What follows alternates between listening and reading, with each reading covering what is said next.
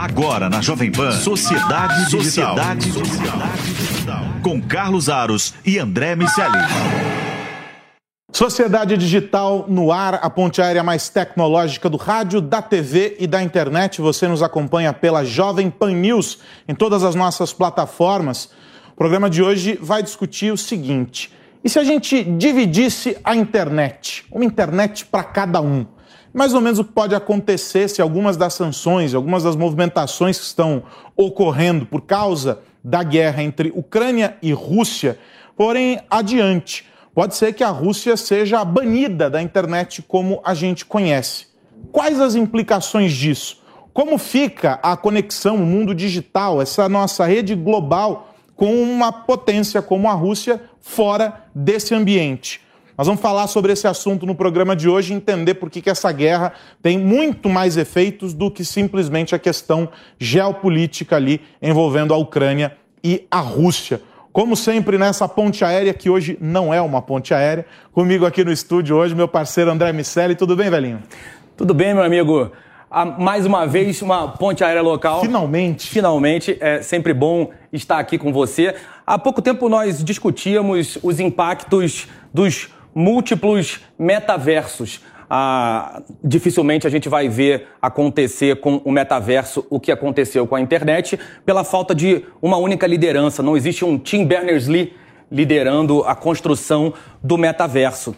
E eh, essa falta de padronização tem certamente inúmeras implicações e agora a gente pode enfrentar essa falta de padrão nas múltiplas internets, como isso deve impactar a nossa vida. No final das contas, a gente vai ser impactado por isso também. E é interessante, quando a gente observa esse movimento, a gente entender que toda essa história começa uh, com uma movimentação, vamos dizer assim, é, política, claro, das empresas, é, suspendendo serviços lá uh, na Rússia. Então, a gente até comentou isso na semana passada aqui com o Rafael Coimbra, sobre como as o que as empresas ganham e o que as empresas perdem nesse jogo. E aí isso evolui para um outro contexto, um cenário em que a gente tem uh, órgãos uh, mundiais uh, não é, é, que, que acabam regendo todo esse ambiente digital, e aí vale dizer que não é só o digital. A gente está falando sobre radiodifusão, telecomunicações de uma maneira bem ampla.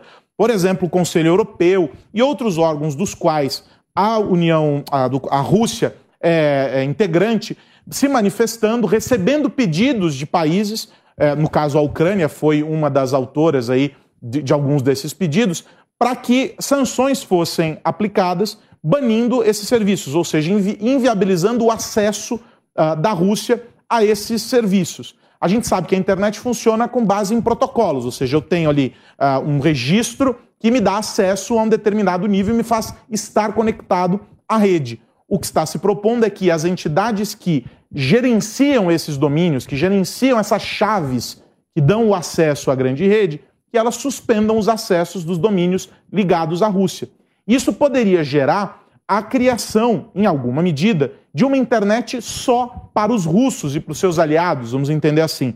E vale lembrar que essa história dos aliados é muito importante, porque existe uma questão. A Rússia está usando é, instrumentos também tecnológicos para manter transações e relações comerciais com diversos países. Há uma linha de comunicação parecida com aquele SWIFT de transações uh, eletrônicas, financeiras eletrônicas, que funciona por meio da China. A China é um parceiro que está viabilizando isso, ou seja, a gente pode entender, de alguma maneira, que o, o Oriente estaria se organizando uh, para essa internet russa e o Ocidente estaria na internet como nós conhecemos.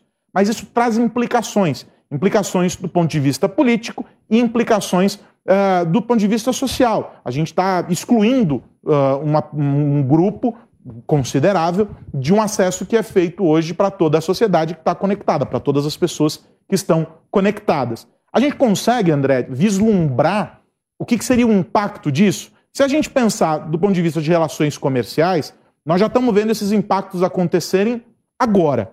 A gente não consegue, talvez, projetar o quanto tempo isso dura e os efeitos, mas a gente já sabe o que está acontecendo. E do ponto de vista da construção social, de a gente ter um mundo conectado, dividido em várias internets, dá para imaginar o que, que seria isso? Olha, se a gente olhar para o passado para tentar prever o futuro, eu entendo que o paralelo mais próximo que a gente consiga fazer é o da corrida espacial, onde inclusive os nomes de astronautas e cosmonautas foram divididos para representar a mesma coisa, mas que davam as denominações de cada um desses dois blocos. No final das contas, existe uma diferença importante dessa vez, que não é só mais essa polarização Estados Unidos versus Rússia ou Ocidente versus Oriente, mas agora existe uma interseção, que é a China.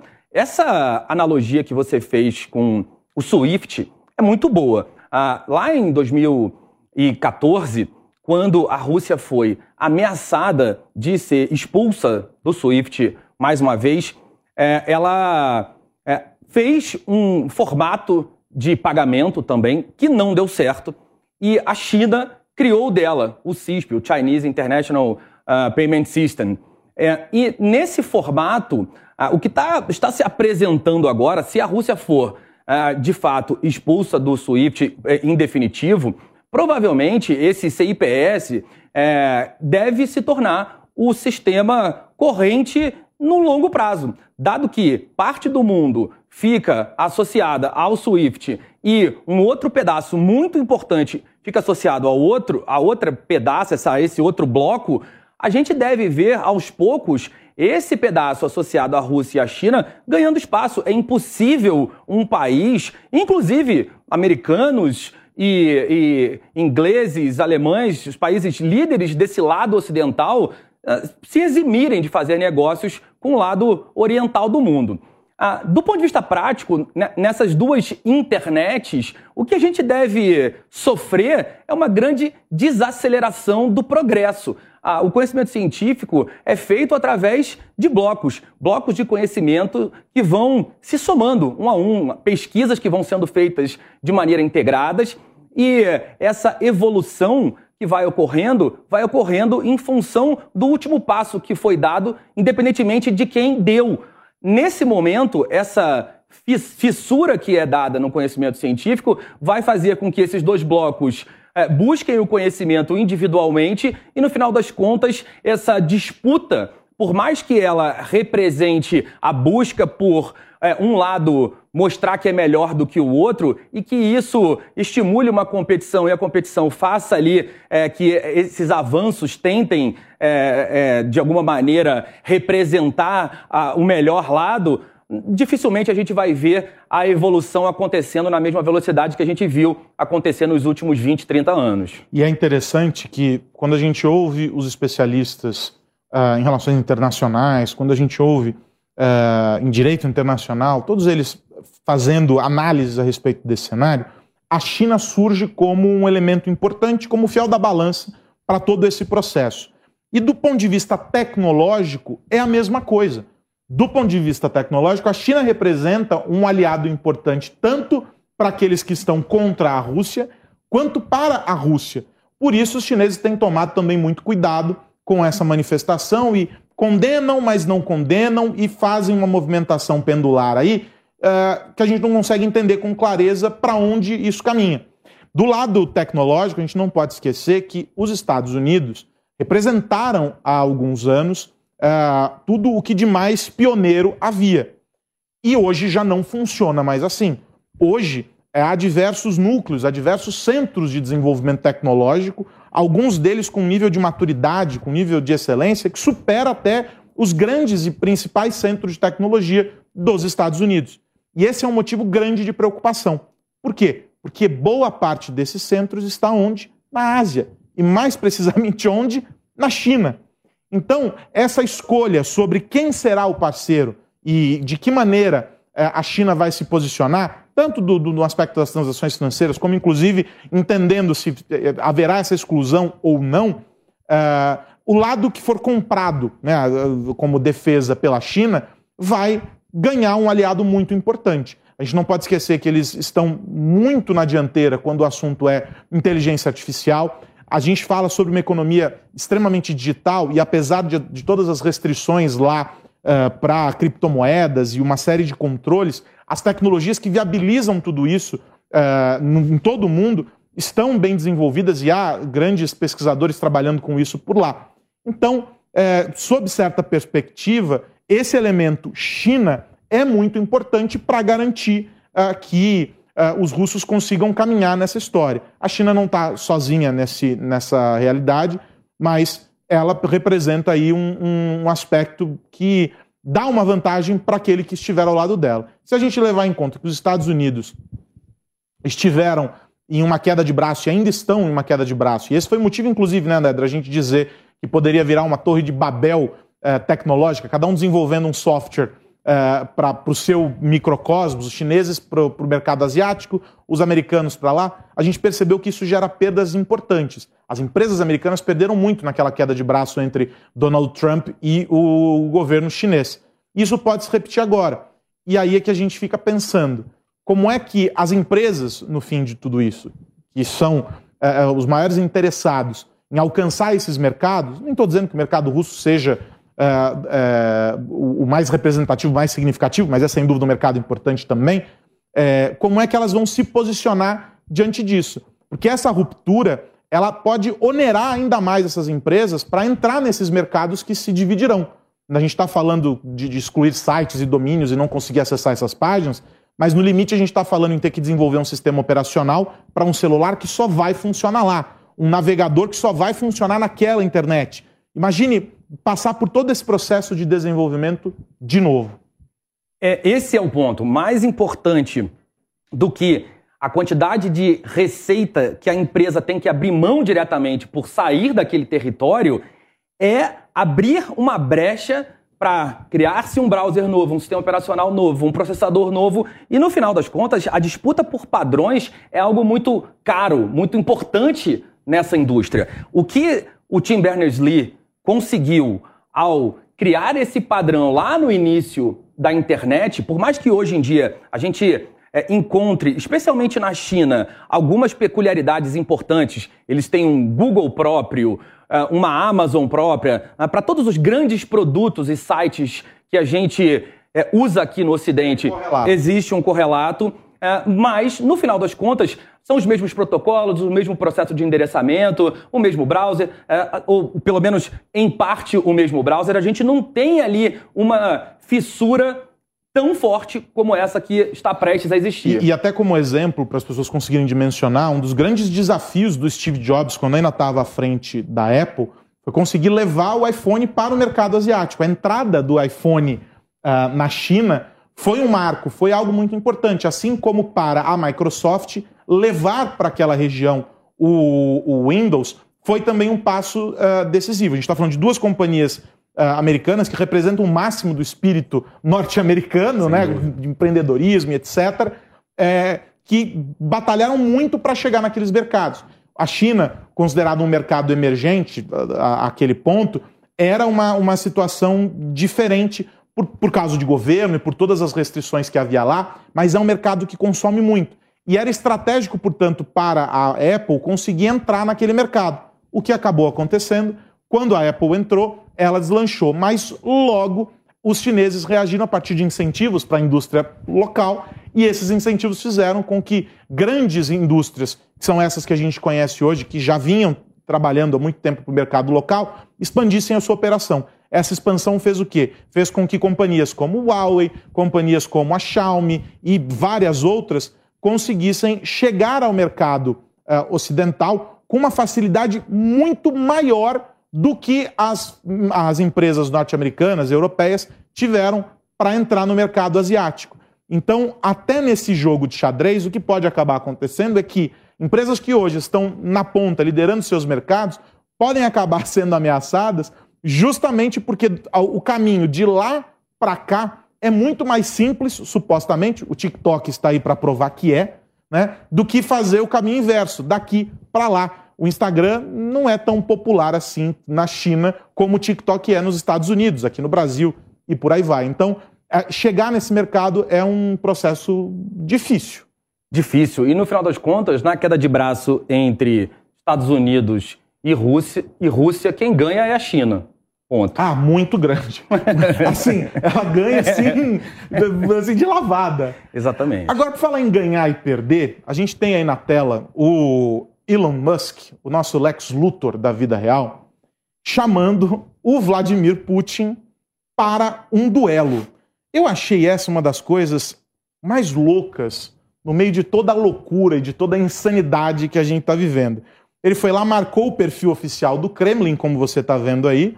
Ele ainda fez o, o texto uh, que já tem, sei lá, alguns milhares de, de curtidas, já até perdi a, a, a conta. O texto está lá no alfabeto cirílico e tal, chamando o, o Putin para um duelo.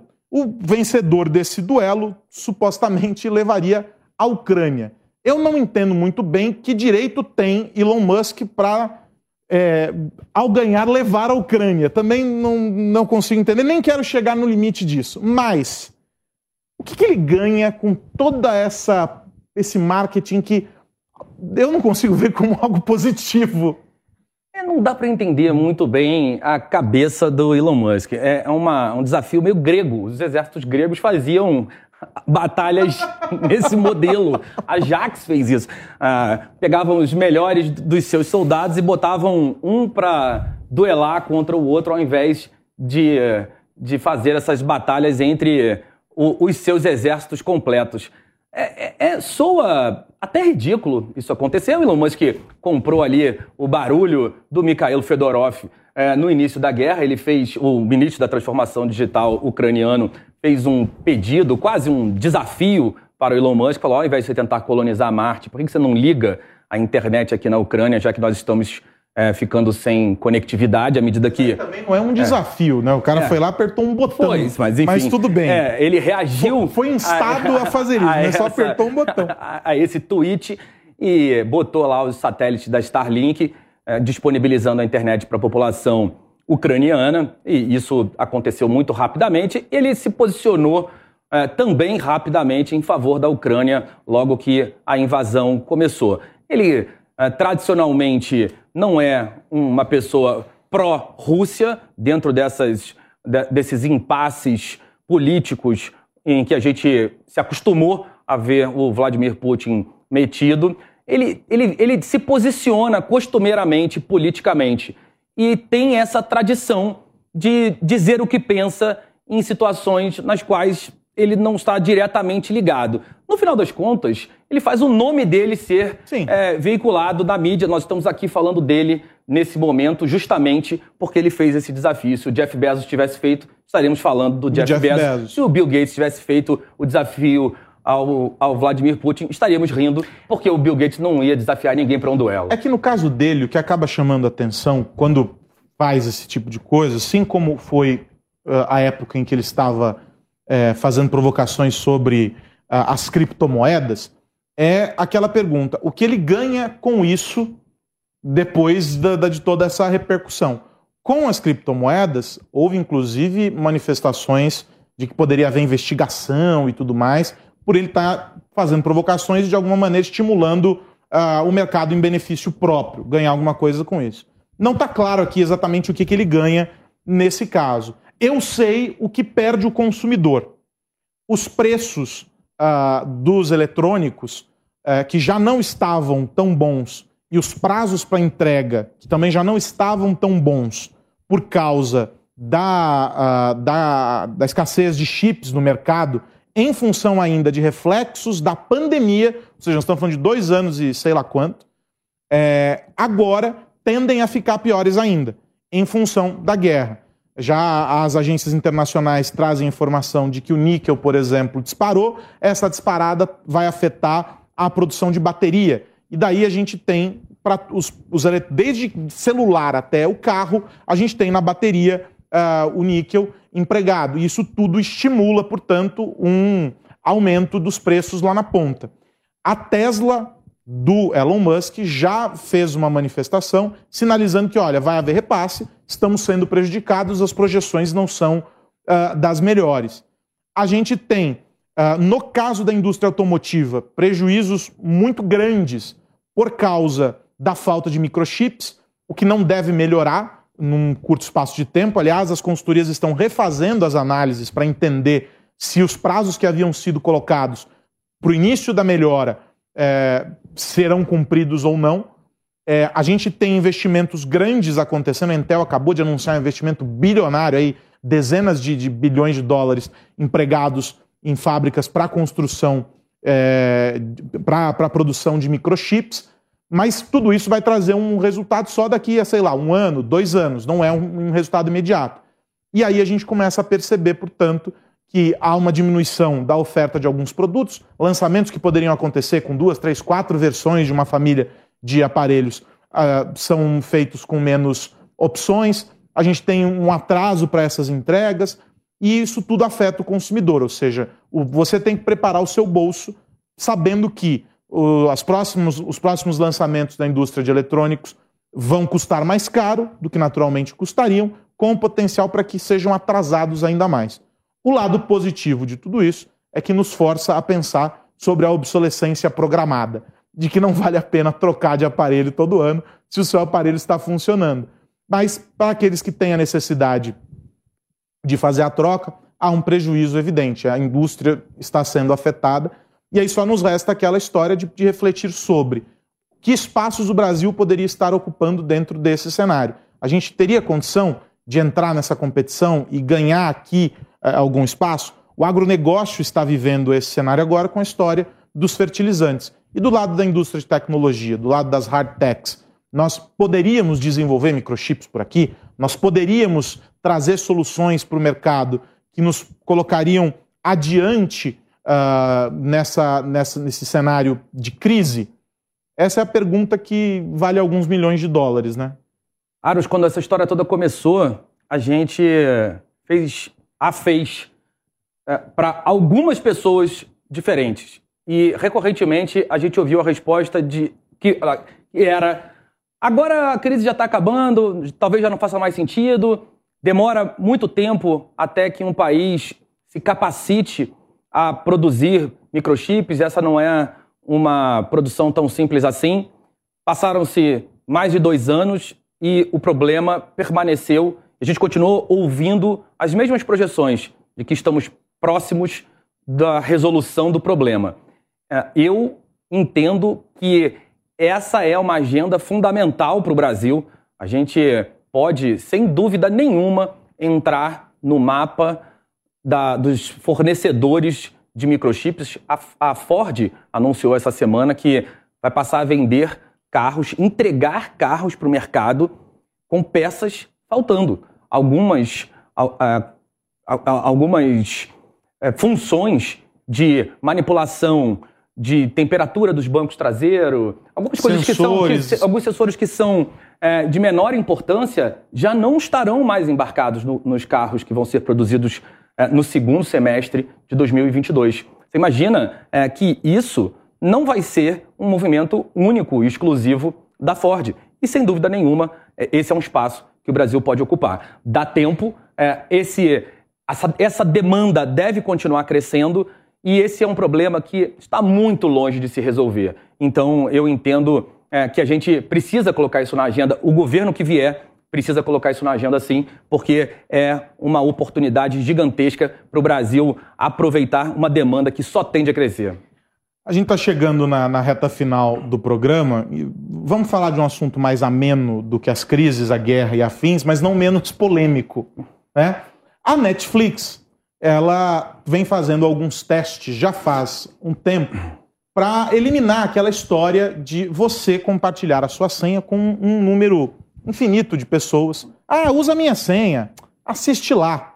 E você paga uma única assinatura e compartilha com sei lá quantas pessoas.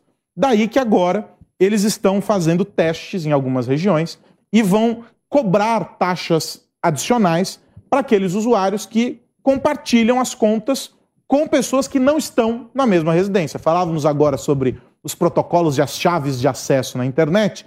Tudo que a gente faz na internet está registrado, está rastreado. É possível saber a partir de onde você faz o seu acesso. Como eles têm o seu endereço no seu cadastro, eles saberão, portanto, que você é você, que você cadastra dispositivos e afins. Ele, eu vou, vou ler a nota que eles uh, publicaram, que diz o seguinte: ó. Reconhecemos que as pessoas têm muitas opções de entretenimento, por isso queremos garantir que todos os recursos sejam flexíveis e úteis para os membros, cujas assinaturas financiam todos os nossos excelentes programas de TV e filmes. Trabalharemos para entender a utilidade desses recursos para os membros dos países que, antes de fazer alterações em qualquer outro lugar do mundo, eles estão uh, fazendo testes em três países que foram sortudos nessa escolha: Chile, Costa Rica e Peru. André Miceli, com quantas 10 pessoas você compartilha a sua senha da Netflix? Eu sou um cara ciumento, Carlos Ares. Eu fico um pouco irritado com isso. Não era aquele garoto que não dava cola na escola. Entendi. É, evidentemente também não sou santo, mas eu acho que vou sofrer pouco Menos com, com, com essa história. Mas é interessante isso, porque uh, o, o, o, streaming foi uh, um dos responsáveis, talvez, eu cheguei a ler no estudo como o responsável. Eu vou contrariar o estudo que eu li dizendo que é um dos responsáveis pela diminuição da pirataria. Uma vez que ficou mais barato ter acesso a produtos que antes você comprava individualmente, você passou a tê-los é, em conjunto, pagando um preço menor. Né? Agora, não deixa de ser uma espécie de pirataria, vamos colocar entre muitas aspas aqui, dar a sua senha para alguém que não está pagando para ter o mesmo serviço que você. Fazer esse compartilhamento. Sendo que já existe o plano familiar. É isso que a, os streamings querem combater. Se a Netflix está fazendo isso, ela não estará sozinha nesse movimento. Né? Me parece absolutamente injusto, é, porque nesse caso extrapola a questão do plano familiar. mesmo que você tenha o plano familiar, e você não pode ceder a, a sua senha para sua família, seus amigos, mais as pessoas que você nem conhece tão bem, mas que de repente você quis, porque afinal de contas elas são até gente boa. Uh, eu acho que eles têm todo o direito de cercear é, essa, é, é, esse compartilhamento de senha e, de alguma maneira, é, cobrar pelo bom conteúdo que produzem. É, é sim uma analogia bem pertinente olhar o que acontecia com a pirataria e o que está acontecendo com o compartilhamento de senhas, e também muito razoável imaginar que esse movimento vai se espalhar pelo mercado. Bom, então são três países agora com esse teste, o Brasil não está entre eles, mas a gente sabe que se o teste for bem sucedido, se eles conseguirem identificar que não houve perda uh, para eles de mercado, eles não, não, não perderam mais do que imaginavam que, que iriam ganhar, a, a história pode uh, ser replicada. Há iniciativas em outras plataformas, cada um tentando a sua maneira criar esses filtros, inclusive repensando o modelo de financiamento, ou seja, que a gente pode ver daqui a algum tempo, se você assina um, dois ou mais serviços de streaming, o que a gente pode ver daqui a algum tempo é um novo desenho uh, dos modelos de assinatura. Você vai pagar uh, de forma diferente por esses conteúdos, talvez não assinando uh, mensalmente, criando pacotes de conteúdos que você quer lá dentro, eles estão entendendo esse mercado, por quê? Porque ele saturou. Tem muita plataforma agora, às vezes até replicando o conteúdo de uma na outra, oferecendo os produtos. E aí eles precisam se movimentar porque a concorrência começa a fazer com que as coisas fiquem, no mínimo, estranhas para eles. André Miceli, semana que vem tem mais. Semana que vem tem mais, Carlos Aros, com ponte aérea de verdade. Um abraço para você, meu amigo, e um abraço para todo mundo que nos ouve ver. Você que chegou no meio do caminho, não tem problema. Este programa completo e os anteriores estão lá no Panflix ou no canal Jovem Pan News no YouTube. Sociedade Digital volta na semana que vem. A gente se encontra aqui na Pan. Tchau, tchau. Agora na Jovem Pan, Sociedade Digital. Sociedade Digital. Com Carlos Aros e André Miceli.